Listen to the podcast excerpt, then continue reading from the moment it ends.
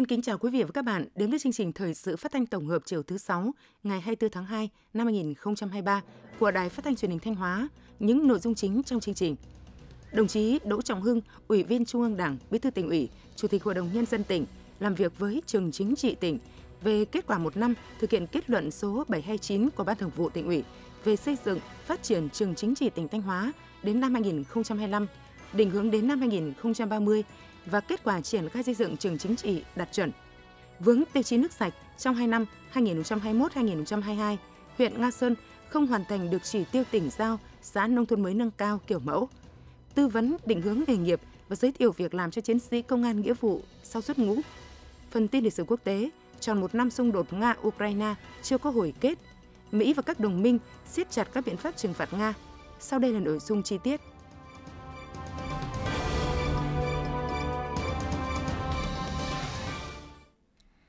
Sáng 24 tháng 2, đồng chí Đỗ Trọng Hưng, Ủy viên Trung ương Đảng, Bí thư tỉnh ủy, Chủ tịch Hội đồng nhân dân tỉnh đã có buổi làm việc với trường chính trị tỉnh về kết quả một năm thực hiện kết luận số 729 ngày 14 tháng 2 năm 2022 của Ban Thường vụ tỉnh ủy về xây dựng phát triển trường chính trị tỉnh Thanh Hóa đến năm 2025, định hướng đến năm 2030 và kết quả triển khai xây dựng trường chính trị đạt chuẩn. Cùng dự buổi làm việc có các đồng chí Ủy viên Ban Thường vụ tỉnh ủy Lê Tiến Lam, Phó Chủ tịch Thường trực Hội đồng nhân dân tỉnh, Mai Xuân Liêm, Phó Chủ tịch Ủy ban nhân dân tỉnh, Đào Xuân Yên, trưởng ban tuyên giáo tỉnh ủy, Nguyễn Văn Hùng, trưởng ban tổ chức tỉnh ủy, Trần Văn Hải, Bí thư Đảng ủy khối cơ quan và doanh nghiệp tỉnh, Lê Anh Xuân, Bí thư Thành ủy thành phố Thanh Hóa. Phóng viên Đức Đồng đưa tin. Theo báo cáo của trường chính trị tỉnh, ngay sau khi có kết luận số 729 của Ban Thường vụ tỉnh ủy, trường đã chủ động hoàn thiện và ban hành đề án số 39 về xây dựng và phát triển trường chính trị tỉnh Thanh Hóa đến năm 2025, định hướng đến năm 2030 sau một năm thực hiện kết luận 729 và đề án 39, công tác đào tạo, bồi dưỡng của nhà trường được quan tâm đổi mới đồng bộ, chất lượng không ngừng được nâng lên. Năm 2022, trường đã tổ chức 218 lớp đào tạo bồi dưỡng cán bộ với hơn 18.000 học viên tham gia.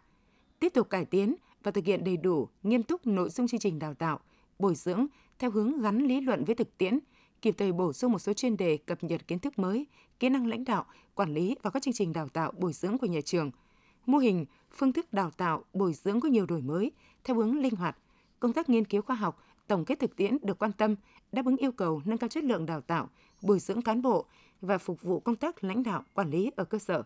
Trong năm đã bảo vệ thành công một đề tài khoa học cấp tỉnh và được phê duyệt triển khai hai đề tài cấp tỉnh trong năm 2023. Triển khai có hiệu quả 7 nhiệm vụ khoa học cấp trường, 8 nhiệm vụ cấp khoa. Tham mưu cho tỉnh ủy, ủy ban dân tỉnh phối hợp với các học viện chính trị quốc gia Hồ Chí Minh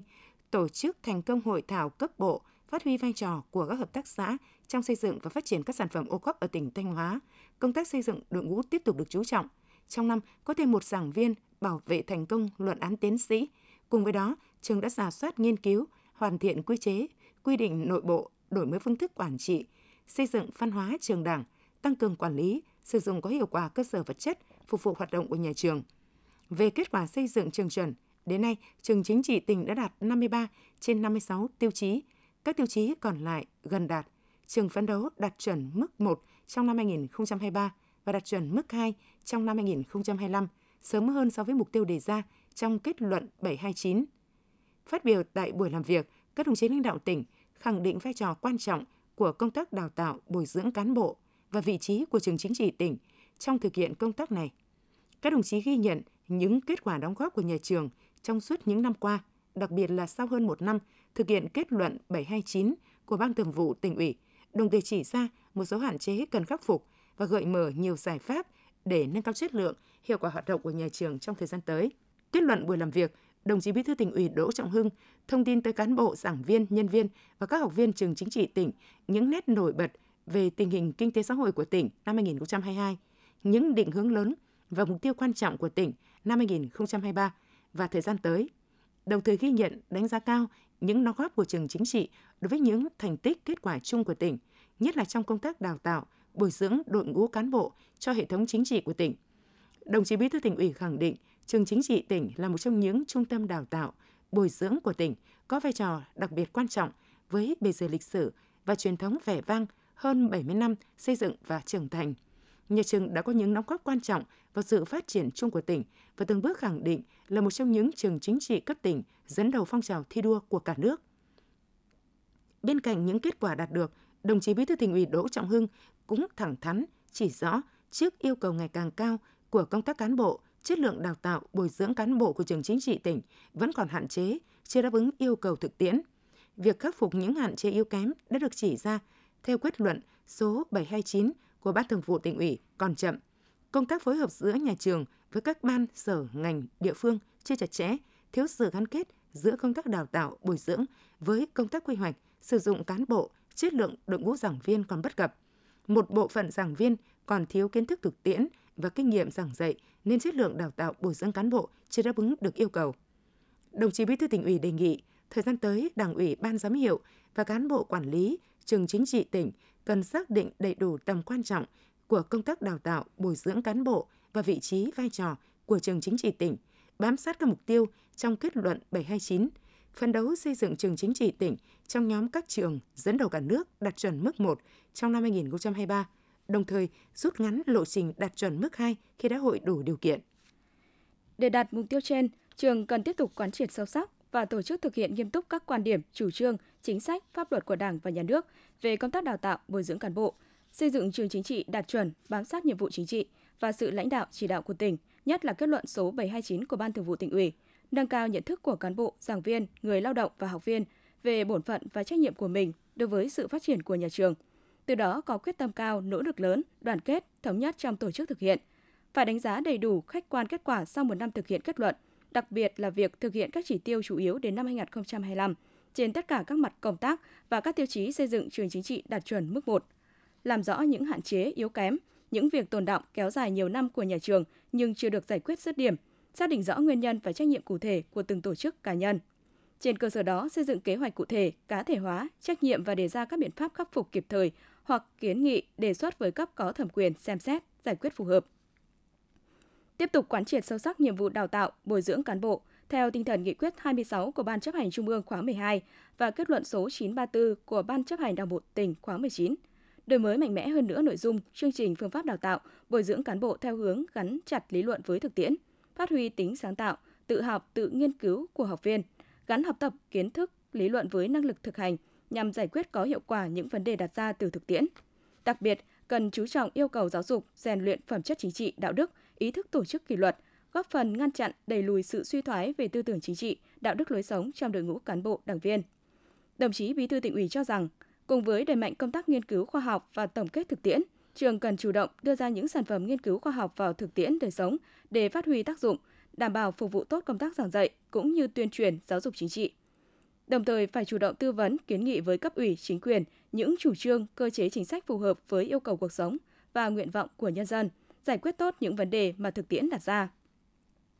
Cùng với sự quan tâm của tỉnh, trường cần tăng cường đầu tư hiện đại hóa cơ sở vật chất, trang thiết bị, phục vụ tốt công tác giảng dạy, học tập, nghiên cứu khoa học, đồng thời đổi mới phương thức quản lý hoạt động, đẩy mạnh cải cách hành chính, thực hiện tốt quy chế dân chủ, tạo ra sự đoàn kết thống nhất, thi đua xây dựng nhà trường trở thành trung tâm đào tạo, bồi dưỡng nguồn nhân lực chất lượng cao cho hệ thống chính trị của tỉnh.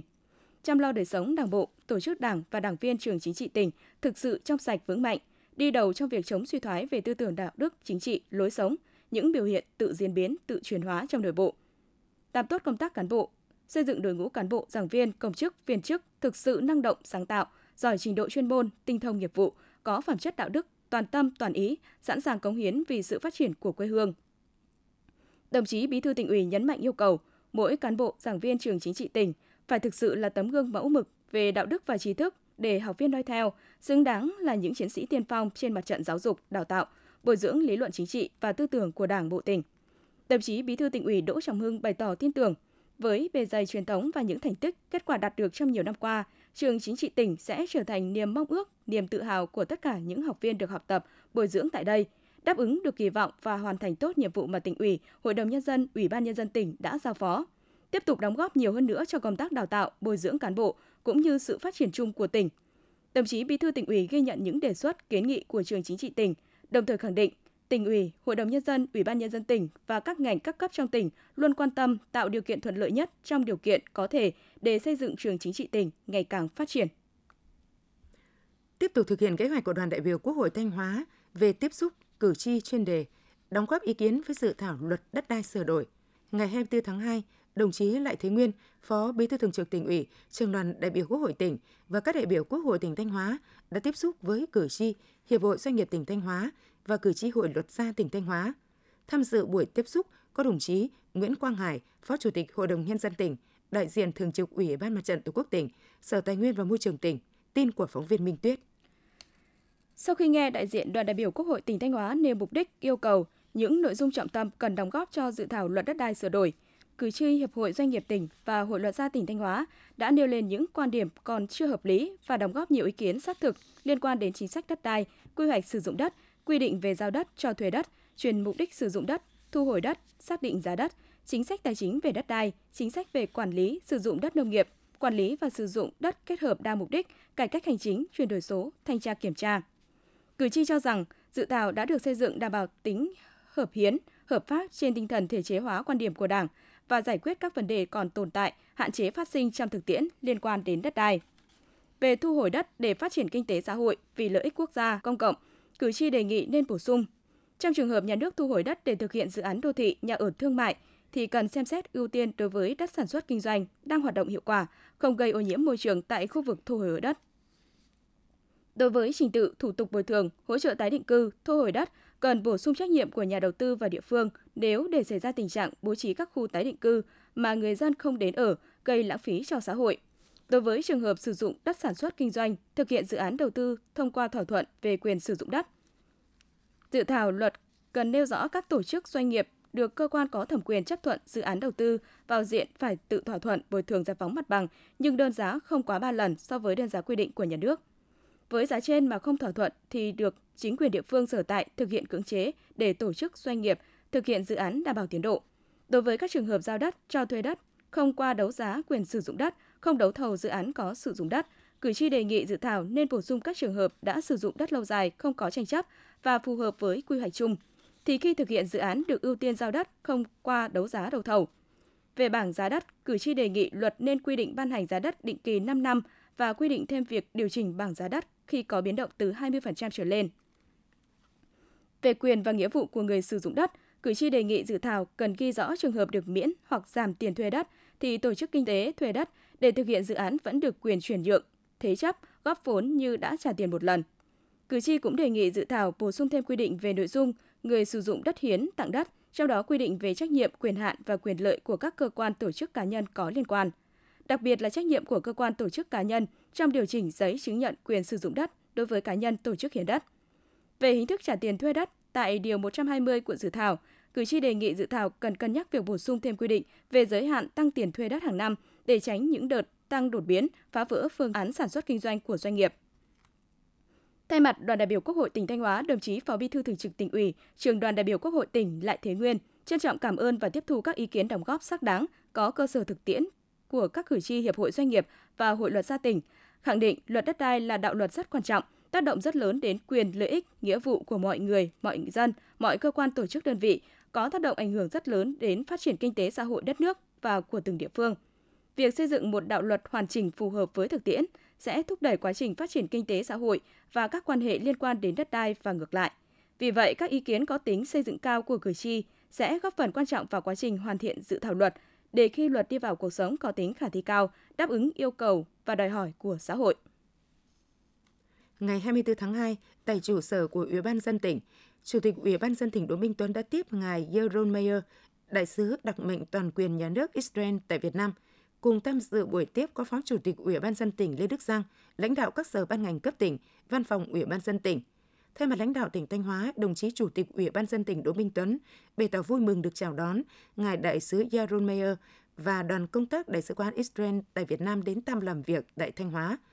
thông tin nhanh tới ngài đại sứ những nét nổi bật về tình hình phát triển kinh tế xã hội của tỉnh Thanh Hóa. Đồng chí Chủ tịch Ủy ban dân tỉnh nhấn mạnh, với tiềm năng, lợi thế cùng những kết quả đạt được, Thanh Hóa đang là điểm đến hấp dẫn của các nhà đầu tư trong và ngoài nước. Chiến lược phát triển của tỉnh Thanh Hóa tập trung vào ba trụ cột lớn là công nghiệp, nông nghiệp công nghệ cao và du lịch. Tuy nhiên, kinh tế nông nghiệp hiện chưa phát triển tương xứng với tiềm năng của tỉnh. Trong khi đó, Israel là nước rất phát triển về lĩnh vực này. Chủ tịch Ủy ban dân tỉnh Đỗ Minh Tuấn mong muốn với vai trò, nhiệm vụ và uy tín của mình, Ngài Đại sứ Yaron Meyer sẽ tích cực hỗ trợ giới thiệu, kết nối để các nhà đầu tư của Israel đến với Thanh Hóa và Việt Nam, góp phần thúc đẩy mối quan hệ hợp tác chiến lược, đặc biệt hỗ trợ hợp tác trên lĩnh vực nông nghiệp công nghệ cao. Đồng chí Chủ tịch Ủy ban dân tỉnh khẳng định, chuyến thăm và làm việc của đại sứ đặc mệnh toàn quyền nhà nước Israel tại Việt Nam cùng đoàn công tác đến Thanh Hóa lần này sẽ mở ra cơ hội hợp tác, phát triển tốt đẹp trên nhiều lĩnh vực giữa nhà nước Israel và tỉnh Thanh Hóa. Đại sứ đặc mệnh toàn quyền nhà nước Israel tại Việt Nam Yaron Meyer tại Việt Nam trân trọng cảm ơn tình cảm và sự đón tiếp nồng hậu, trọng thị của đồng chí Chủ tịch Ủy ban dân tỉnh Đỗ Minh Tuấn và các đồng chí lãnh đạo tỉnh Thanh Hóa dành cho đoàn. Ngài đại sứ cho biết đây là chuyến thăm đầu tiên của ngài đại sứ đến tỉnh Thanh Hóa và bày tỏ rất ấn tượng trước tiềm năng, lợi thế của Thanh Hóa, một tỉnh lớn của Việt Nam, cũng như những kết quả nổi bật trong phát triển kinh tế xã hội của tỉnh thời gian qua. Đại sứ khẳng định trên cương vị công tác của mình sẽ nỗ lực hết mình để tiếp tục thúc đẩy quá trình hợp tác giữa nhà nước Israel và Việt Nam nói chung, giữa tỉnh Thanh Hóa và các địa phương doanh nghiệp của Israel nói riêng trên nhiều lĩnh vực du lịch, kinh tế thương mại và công nghệ nông nghiệp, nuôi trồng thủy sản, đồng thời sẽ tích cực quảng bá, giới thiệu tiềm năng thế mạnh và văn hóa vùng đất con người Thanh Hóa tới Israel. Ngày 24 tháng 2, Ban chỉ đạo Trung ương các chương trình mục tiêu quốc gia giai đoạn 2021-2025 đã tổ chức hội nghị trực tuyến với các địa phương về kết quả thực hiện các chương trình mục tiêu quốc gia năm 2022 và 2 tháng đầu năm 2023, triển khai nhiệm vụ trọng tâm thời gian tới. Phó Thủ tướng Chính phủ Trần Lưu Quang, trưởng ban chỉ đạo chủ trì hội nghị. Phó Chủ tịch Ủy ban nhân dân tỉnh Lê Đức Giang dự hội nghị tại điểm cầu Thanh Hóa. Theo báo cáo của Bộ Kế hoạch và Đầu tư về tình hình phân bổ vốn thực hiện 3 chương trình mục tiêu quốc gia năm 2023, đến nay đã có 42 trên 48 địa phương được phân bổ ngân sách trung ương với hơn 18.800 tỷ đồng, còn lại 6 địa phương chưa phân bổ hết hoặc đang chờ Hội đồng Nhân dân cấp tỉnh họp phê duyệt.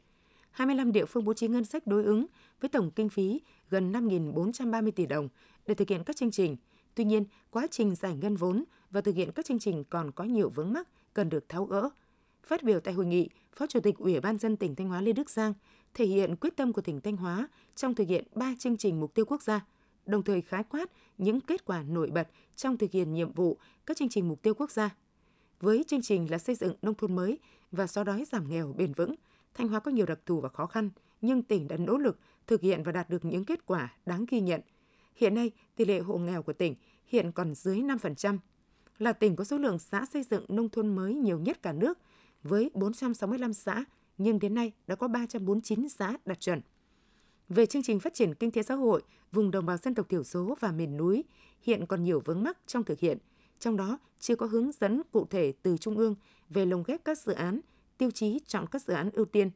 Đồng chí Phó Chủ tịch Ủy ban dân tỉnh cũng đề xuất Ban chỉ đạo Trung ương, các bộ ngành được giao chủ trì các chương trình có những hướng dẫn cụ thể về sử dụng vốn sự nghiệp, về lồng ghép các dự án hỗ trợ Thanh Hóa, tháo gỡ vướng mắc trong thực hiện chỉ tiêu về nước sạch tập trung trong xây dựng nông thôn mới ở miền núi.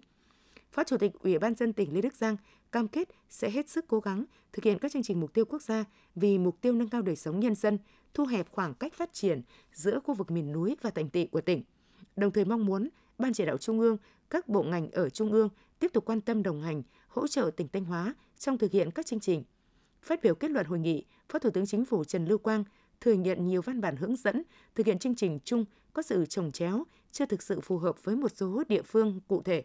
Việc thực hiện giải ngân vốn phân bổ thực hiện chương trình của đa phần địa phương đều chậm. Trên cơ sở tiếp nhận các ý kiến phản ánh tại hội nghị, đồng chí Phó Thủ tướng Chính phủ yêu cầu các bộ ngành ở Trung ương liên quan trực tiếp có văn bản giải trình hướng dẫn thực hiện một số nội dung theo kiến nghị của các địa phương trước ngày 31 tháng 3, đồng thời có các giải pháp tháo gỡ khó khăn trong quá trình lồng ghép ba chương trình mục tiêu quốc gia. Đồng chí lưu ý các địa phương hạn chế tối đa việc chia kinh phí, triển khai quá nhiều dự án dẫn đến phân tán và giàn trải, không đạt được mục đích chung của chương trình. Trong quá trình thực hiện, nếu có vướng mắc, các địa phương có thể liên hệ trực tiếp Phó Thủ tướng để phản ánh trao đổi và xin ý kiến giải quyết. Sáng 24 tháng 2, Bộ Y tế tổ chức hội nghị trực tuyến triển khai công tác y tế năm 2023. Thủ tướng Chính phủ Phạm Minh Chính dự và phát biểu chỉ đạo. Hội nghị được kết nối từ điểm cầu chính phủ với 63 điểm cầu tại các tỉnh, thành phố trong cả nước. Tham dự hội nghị tại điểm cầu tỉnh Thanh Hóa có đồng chí Đầu Thanh Tùng, Phó Chủ tịch Ủy ban nhân dân tỉnh. Phóng viên Thủy Dung đưa tin. Tại hội nghị, các đại biểu đã tập trung thảo luận, phân tích, đánh giá về những kết quả đạt được cũng như tồn tại hạn chế, nguyên nhân và bài học kinh nghiệm để có những giải pháp thiết thực, hiệu quả trong công tác y tế năm 2023. Thủ tướng Chính phủ Phạm Minh Chính biểu dương những kết quả mà ngành y tế đã đạt được trong năm 2022 và gửi lời chúc mừng tốt đẹp nhất đến toàn ngành y tế nhân kỷ niệm Ngày Thầy thuốc Việt Nam 27 tháng 2. Thủ tướng Chính phủ yêu cầu năm 2023, ngành y tế tập trung thực hiện hiệu quả các chủ trương, cơ chế chính sách của Đảng, Nhà nước, nhất là các nghị quyết số 20-21 về bảo vệ, chăm sóc sức khỏe, nhân dân, công tác dân số trong tình hình mới. Ngành y tế cần đồng lòng, quyết tâm xây dựng hệ thống y tế công bằng, chất lượng, hiệu quả và hội nhập quốc tế, thực hiện tốt nhiệm vụ chăm sóc bảo vệ sức khỏe nhân dân. Ngành y tế phải triển khai đánh giá kết quả thực hiện việc tự chủ của các đơn vị y tế công lập, đẩy mạnh hoạt động chuyển đổi số, giải quyết dứt điểm tình trạng thiếu thuốc, trang thiết bị, vật tư, sinh phẩm y tế. Thủ tướng Chính phủ Phạm Minh Chính yêu cầu khắc phục ngay tâm lý, sợ sai, làm ít sai ít, không làm không sai đang xảy ra ở nhiều cơ sở y tế. Các cơ quan đảng, quốc hội, mặt trận, tổ quốc, đoàn thể, hiệp hội, doanh nghiệp trong và ngoài nước, các tổ chức quốc tế và nhân dân tiếp tục đồng hành, quan tâm, tạo điều kiện, chia sẻ, ủng hộ, góp phần đưa ngành y tế phát triển nhanh và bền vững, thực hiện ngày càng tốt hơn nhiệm vụ cao cả chăm sóc, bảo vệ và nâng cao sức khỏe nhân dân. Ngày 22 tháng 2 năm 2023, Ủy ban dân tỉnh Thanh Hóa ban hành văn bản số 2058 gửi giám đốc các sở, thủ trưởng các ban ngành đoàn thể cấp tỉnh, chủ tịch Ủy ban dân các huyện, thị xã, thành phố về việc kiểm tra đôn đốc việc tổ chức lấy ý kiến nhân dân đối với dự thảo luật đất đai sửa đổi. Chủ tịch Ủy ban dân các huyện, thị xã, thành phố khẩn trương tổ chức lấy ý kiến của cán bộ công chức viên chức người lao động trực thuộc và các tầng lớp nhân dân đối với dự thảo luật đất đai sửa đổi, trong đó chú trọng đến các chính sách về đất đai của đồng bào dân tộc, tổng hợp xây dựng báo cáo kết quả gửi Sở Tài nguyên và Môi trường theo đúng thời gian quy định tại kế hoạch số 11 của Ủy ban dân tỉnh. Sở Tài nguyên và Môi trường tập trung nguồn lực để thực hiện tốt việc tổ chức lấy ý kiến nhân dân về dự thảo luật đất đai sửa đổi, tăng cường theo dõi, đôn đốc, chỉ đạo việc tổ chức lấy ý kiến tại các sở ban ngành đoàn thể cấp tỉnh và các huyện thị xã thành phố, thường xuyên cập nhật báo cáo Chủ tịch Ủy ban dân tỉnh về tiến độ lấy ý kiến nhân dân trên địa bàn tỉnh đối với dự thảo luật, tổng hợp lập báo cáo kết quả bảo đảm tiến độ chất lượng theo yêu cầu tại nghị quyết số 170 của Chính phủ và kế hoạch số 11 của Ủy ban nhân dân tỉnh. Sáng 24 tháng 2, Thành ủy thành phố Sầm Sơn đã tổ chức hội nghị sơ kết 3 năm thực hiện kế hoạch 239 của Ban Thường vụ Thành ủy về việc xây dựng mô hình, điển hình, đẩy mạnh phong trào thi đua dân vận khéo giai đoạn 2020-2025, gọi tắt là kế hoạch 239. Sau gần 3 năm triển khai thực hiện kế hoạch 239, các xã, phường, cơ quan đơn vị trên địa bàn thành phố đã xây dựng mới được gần 100 mô hình, công trình dân vận khéo trên tổng số 128 mô hình đăng ký giai đoạn 2020-2025, đạt gần 80%. Riêng năm 2022 đã ra mắt 41 trên 47 mô hình đã đăng ký. Thảo luận tại hội nghị, các đại biểu đã chỉ rõ những tồn tại, hạn chế trong quá trình thực hiện kế hoạch 239, đồng thời chia sẻ những kinh nghiệm hay cách làm hiệu quả trong xây dựng mô hình, điển hình, đẩy mạnh phong trào thi đua dân vận khéo. Các đại biểu cũng đã thảo luận, góp ý vào phương hướng, nhiệm vụ trong thời gian tới. Tại hội nghị, 10 tập thể, 10 cá nhân có thành tích xuất sắc trong công tác dân vận năm 2022 đã được Ban dân vận tỉnh ủy, Ban chấp hành Đảng bộ thành phố, Ủy ban nhân dân thành phố Sầm Sơn tặng giấy khen. Quý vị và các bạn đang theo dõi chương trình thời sự phát thanh của Đài Phát thanh và Truyền hình Thanh Hóa. Chương trình được phát trên sóng FM tần số 92,3 MHz. Tiếp theo sẽ là những thông tin đáng chú ý. Theo báo cáo của Sở Nông nghiệp Phát triển Nông thôn, hiện nay toàn tỉnh đã gieo trồng cây vụ xuân 169.000 ha, đạt 88% kế hoạch, trong đó lúa 113.000 ha, đạt 100%, ngô 11.000 ha, đạt 78%, lạc 5.600 ha, đạt 93%, rau đậu các loại 12.000 ha, đạt 83%, cây trồng khác 27.000 ha, đạt 61%. Diện tích mía trên địa bàn tỉnh đã thu hoạch 13.000 ha, đạt 92%, diện tích gieo trồng. Trong đó, sản lượng mía nguyên liệu, hai công ty mía đường đã thu mua ước đạt 470.000 tấn. Diện tích mía đã trồng niên vụ 2023-2024 đạt 11.000 ha, đạt 61%. Diện tích sắn đã trồng niên vụ 2023-2024 đạt 4.700 ha, đạt 35%.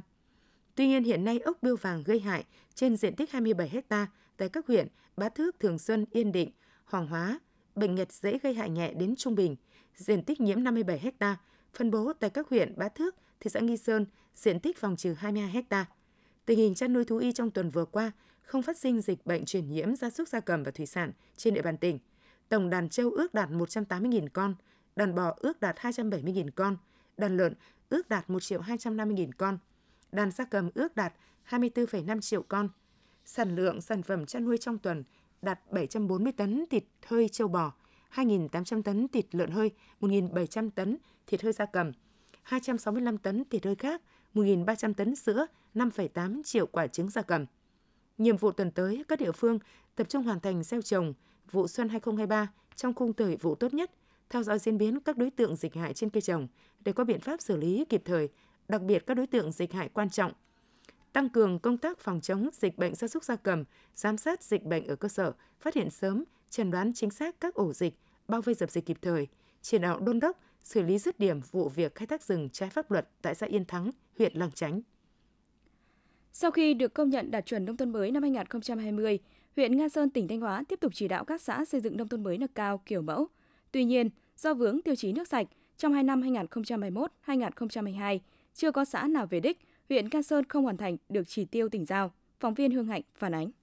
Năm 2021, xã Nga An được huyện giao nhiệm vụ xây dựng nông thôn mới kiểu mẫu. Đến đầu năm 2022, xã đã cơ bản hoàn thiện các chỉ tiêu nhưng do thiếu nước sạch tập trung nên đến nay Nga An vẫn chưa hoàn thành mục tiêu nông thôn mới kiểu mẫu. Ông Mai Văn Yên, Phó Chủ tịch Ban dân xã Nga An, huyện Nga Sơn, tỉnh Thanh Hóa nói: trong cái đợt vừa rồi triển khai của công ty để cho các hộ nộp tiền ấy, thì một số ít hộ này chưa thống nhất cao với cái chủ trương. Được à, huyện giao cho hoàn thành xây dựng à, xã nông thôn mới kiểu mẫu vào quý 1 năm 2023 đối với cán bộ đảng viên và nhân dân xã cũng rất mong để đảm bảo cho cái xã kiểu mẫu thì trong đó là một trong cái tiêu chí có một trong tiêu chí nước sạch thì mong các cấp chính quyền tạo một điều kiện giúp đỡ để à, cho xã An về nông thôn mới kiểu mẫu được đúng thời gian theo kế hoạch. Theo quyết định số 318 ngày 8 tháng 3 năm 2022 của Thủ tướng Chính phủ ban hành Bộ Tiêu chí Quốc gia về xã nông thôn mới nâng cao giai đoạn 2021-2025. Để đạt tiêu chí 18.1, các xã phải có tỷ lệ từ 55% số hộ trở lên được sử dụng nước sạch theo quy chuẩn từ hệ thống cấp nước tập trung. Hiện nay trên địa bàn huyện mới chỉ có 10 trên 24 xã được cấp nước sạch tập trung. Các xã trong lộ trình về đích nông thôn mới nâng cao kiểu mẫu đều chưa có nước sạch. Qua tìm hiểu, trên địa bàn huyện có hai dự án nước sạch Bắc và Nam Nga Sơn cung cấp nước sạch cho các xã còn lại. Cả hai nhà máy đã triển khai xây dựng từ năm 2021. Trong quá trình thực hiện, do chưa thống nhất được mức thu tiền với các hộ dân nên tiến độ dự án chậm. Trong khi đó, phần lớn các hộ đang phải dùng chủ yếu là nguồn nước giếng khoan, nước mưa, chất lượng nước không đảm bảo sức khỏe. Do chưa có nước sạch nên năm xã trong lộ trình xây dựng nông thôn mới nâng cao kiểu mẫu năm 2021-2022 đều chưa đạt. Ông Phạm Văn Thung, xã Nga An, huyện Nga Sơn, tỉnh Thanh Hóa nói. Xã cũng đã triển khai cái này vào cái tiêu chuẩn của nông thôn mới là phải có nước sạch nằm trong cái cái cái cái này nhưng mà cũng lâu rồi nhưng chưa hoàn thành. Dân người ta xem trên truyền hình với tivi với thông tin người ta một số nơi đóng có khi hàng mấy năm chưa có nước, tiền người ta vẫn cứ đóng không vậy. Nên là đôi khi người ta dân người ta chưa nhìn thấy nước, người ta cũng chưa ủng hộ cái này cao. Thế dân là ở đây là họ muốn là có nước, giá bằng nào họ đóng bằng đấy thì họ dùng. Ông Phùng Văn Đoan, quản lý nhà máy nước sạch Nga Sơn tỉnh Thanh Hóa cho biết. Phần thi công thì cũng rất nhiều là khó khăn. Như à, triển khai thi công đến cái xã Nga Bạch thì dân không phối hợp cùng với nhà máy để hoàn thành cái dự án. Với thứ hai nữa là khi đóng góp để xây dựng nhà máy thì dân phản đối rất nhiều và không có hộ nào đóng góp. Nước sạch là xã hội hóa, doanh nghiệp thì cũng đầu tư đây và cũng cần chung tay của à, bà con nhân dân và doanh nghiệp để chúng ta đóng góp để xây dựng ờ, một cái mạng lưới cấp nước để cho bà con được sử dụng ờ,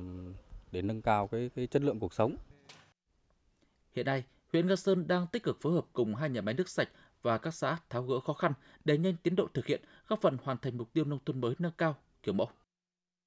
Đoàn công tác của Liên đoàn Lao động tỉnh Thanh Hóa do đồng chí Võ Mạnh Sơn, tỉnh ủy viên, Chủ tịch Liên đoàn Lao động tỉnh làm trưởng đoàn, vừa đến thăm, làm việc với Liên đoàn Lao động tỉnh Quảng Nam – và Liên đoàn Lao động thành phố Đà Nẵng trao máy ấm công đoàn và quà cho đoàn viên công đoàn có hoàn cảnh khó khăn trên địa bàn. Tại các buổi làm việc, đại diện lãnh đạo Liên đoàn Lao động các tỉnh Thanh Hóa, Quảng Nam và thành phố Đà Nẵng đã thông báo cho nhau tình hình hoạt động của đơn vị trong thời gian qua và trao đổi kinh nghiệm về hoạt động công đoàn trong thời gian tới. Nhân dịp này, Liên đoàn Lao động tỉnh Thanh Hóa đã trao hỗ trợ hai nhà máy ấm công đoàn và 50 xuất quà trị giá 150 triệu đồng cho đoàn viên công đoàn có hoàn cảnh khó khăn thuộc Liên đoàn Lao động tỉnh Quảng Nam, một nhà máy ấm công đoàn và 50 xuất quà trị giá 100 triệu đồng cho đoàn viên công đoàn có hoàn cảnh khó khăn thuộc Liên đoàn Lao động thành phố Đà Nẵng.